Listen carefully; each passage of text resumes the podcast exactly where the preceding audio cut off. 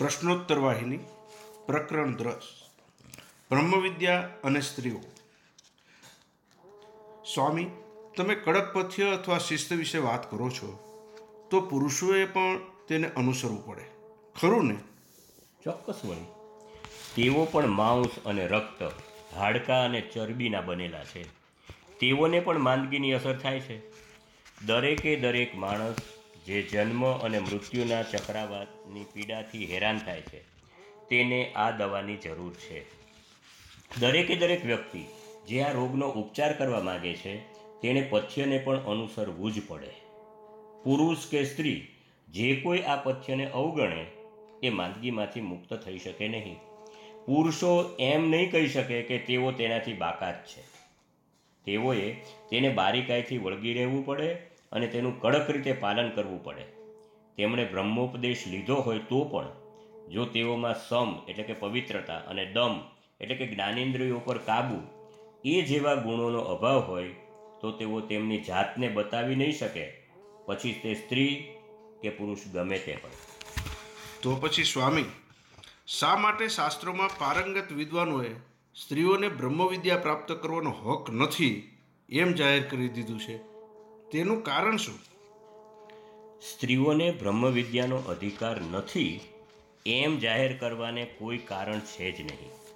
વિષ્ણુમૂર્તિએ ભૂદેવીને ગીતાની ભવ્યતા શીખવેલી, ગુરુ ગીતા દ્વારા પરમેશ્વરે પાર્વતીને બ્રહ્મતત્વ શીખવેલું. પાર્વતી ઉવાચ એમ જ્યારે કહે છે, ત્યારે ગુરુ ગીતા એ જ કહેવા માગે છે.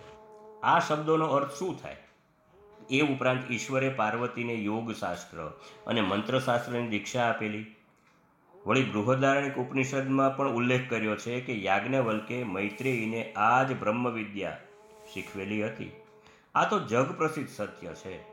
હવે તું તારી જાતે જ નિર્ણય કરી શકે અને તું તારા પોતાના નિષ્કર્ષ પર આવી શકે કે સ્ત્રીઓ બ્રહ્મવિદ્યાની અધિકારી છે કે નહીં. સ્વામી, બીજા એવા કેટલાક છે જેઓ એવું જાહેર કરે છે કે સ્ત્રીઓને બ્રહ્મચર્ય અને સંન્યાસનો અધિકાર નથી. શું તે સાચું છે? શું વેદો તેનો નિષેધ કરે છે? જો, વેદોના બે વિભાગ છે. કર્મકાંડ અને જ્ઞાનકાંડ. કર્મકાંડ નવા નિશાળિયા માટે છે, અવિકસિત માટે છે અને જ્ઞાનકાંડ વધુ આગળ વધેલા વિકસિત બુદ્ધિવાળા માટે છે. આના અનુસંધાનમાં સ્ત્રી કે પુરુષનો ઉલ્લેખ નથી. શરૂઆત કરનારાઓ દુનિયામાં રાચેલા રહે છે.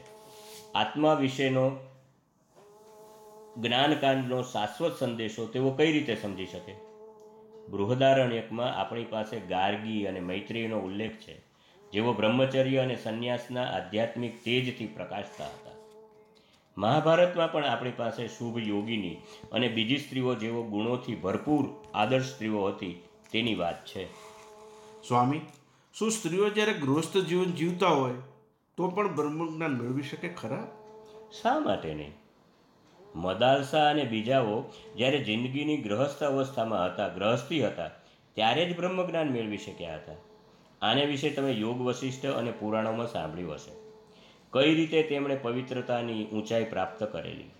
બ્રહ્મજ્ઞાન જ એ ઉપરાંત શું? ઉપનિષદોએ પણ કહ્યું નથી કે કાત્યાયની સારંગી સુલભા, વિશ્વવેદા અને બીજી સ્ત્રીઓ બ્રહ્મજ્ઞાનમાં નિપુણ હતી. સ્વામી, શું એવી સ્ત્રીઓ છે જેમણે ગ્રહસ્થાશ્રમમાં રહી બ્રહ્મજ્ઞાન પ્રાપ્ત કર્યું હોય? અને કોણે સંન્યાસ અવસ્થામાં તેને પ્રાપ્ત કર્યું છે? વળી, અથવા એવા કોઈ છે જેમણે વાનપ્રસ્થ અવસ્થામાં તેનો અનુભવ કર્યો હોય? શું એવી પણ સ્ત્રીઓ છે જેમણે જિંદગીની બ્રહ્મચર્ય અવસ્થામાં તે મેળવ્યું હોય? એવું વિચારતા નહીં કે એવી કોઈ સ્ત્રીઓ છે જ નહીં. કે જેમણે આમાંની કોઈ પણ એક અવસ્થામાં રહીને બ્રહ્મજ્ઞાન પ્રાપ્ત નથી કર્યું. ચુડાલાએ ગૃહસ્થ અવસ્થામાં તેને મેળવેલું. જ્યારે સુલભા યોગીની સંન્યાસીની હતા, ત્યારે તેને પ્રાપ્ત કરી શકેલા. મૈત્રેયી જિંદગીની વાનપ્રસ્થ અવસ્થામાં તેને મેળવી શકી હતી. ગાર્ગીને તે બ્રહ્મચર્ય અવસ્થામાં મળેલું. આ ઉપરાંત ભારતમાં બીજી ઘણી મહાન સ્ત્રીઓ છે. જેઓ આ ઊંચાઈએ પહોંચી શકે છે. આજે પણ એવી ઘણી સ્ત્રીઓ આ મહાન કક્ષાની છે. તું હમણાં તે પ્રશ્ન લઈને મારી પાસે આવ્યો છે, તેથી મેં ખાલી ચાર નામનો ઉલ્લેખ કર્યો છે. તેથી તારો ઉત્સાહ જરા પણ ઓછો નહીં કરતો. મન ભાંગી પડવાની કોઈ જરૂર નથી. જ્યારે આપણી પાસે આટલી બધી સ્ત્રીઓએ બ્રહ્મજ્ઞાન પ્રાપ્ત કર્યાના દાખલાઓ છે, તો પછી શા માટે આટલા બધા વિવાદો તેની વિરુદ્ધમાં થઈ રહ્યા છે? શા માટે તેઓ સ્ત્રીઓ ઉપર મર્યાદા લાદે છે, સ્વામી? જો સ્ત્રીઓને બ્રહ્મજ્ઞાનને મેળવવાનો હક નકારવો એ ખરેખર નરી મૂર્ખતા છે. પરંતુ દુનિયાવી બાબતોમાં તેમણે કેટલીક મર્યાદાઓ સ્વીકારી છે અને તે જરૂરી પણ છે.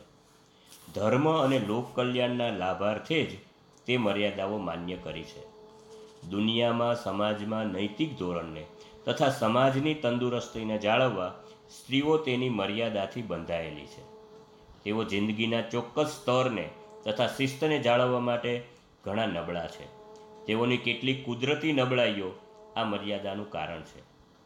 હવે, આનો અર્થ એવો નથી કે તેઓ મૂળભૂત રીતે નીચી કક્ષાના છે.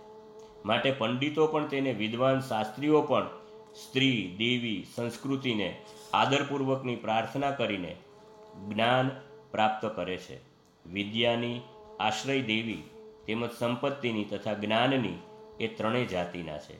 તેઓ સરસ્વતી, લક્ષ્મી અને પાર્વતી છે. સામાન્ય વ્યવહારુ લખાણમાં પણ જ્યારે સ્ત્રીઓને સંબોધન કરવામાં આવે છે, ત્યારે આપણે તેમનું સંબોધન આ પ્રમાણે થાય છે. પતિ, જે લક્ષ્મી બરોબર છે, વગેરે. તમે હંમેશ એમ જ બોલો છો માતા પિતા ગૌરીશંકર, લક્ષ્મીનારાયણ, સીતારામ, રાધાકૃષ્ણ વગેરે. સ્ત્રીનું નામ પહેલાં આવે અને પછી પુરુષનું નામ આવે છે. આના ઉપરથી જ તમે જાણી શકશો કે સ્ત્રીઓને કેટલું માન અહીં અપાયું છે. સ્વામી પુરુષ અને સ્ત્રી વચ્ચેના તફાવતને શું તમે મિથ્યા જ્ઞાન તરીકે નકારી કાઢો છો કે આત્મજ્ઞાન તરીકે તેની કિંમત આપો છો? અરે મારા વાલા આત્મામાં એવો કોઈ તફાવત નથી. તે સદાય જાગ્રત પવિત્ર અને સ્વયં પ્રકાશિત છે. તેથી તે મિથ્યા જ્ઞાન જ હોય. એ કદાપી આત્મજ્ઞાન ન હોઈ શકે. એ તફાવત, ઉપાધિ, મુખવટો કે મર્યાદાઓ ઉપર આધારિત છે. આત્મા ન તો નર જાતિનો, ન તો નારી જાતિ કે ન તો નાન્યતર જાતિનો છે.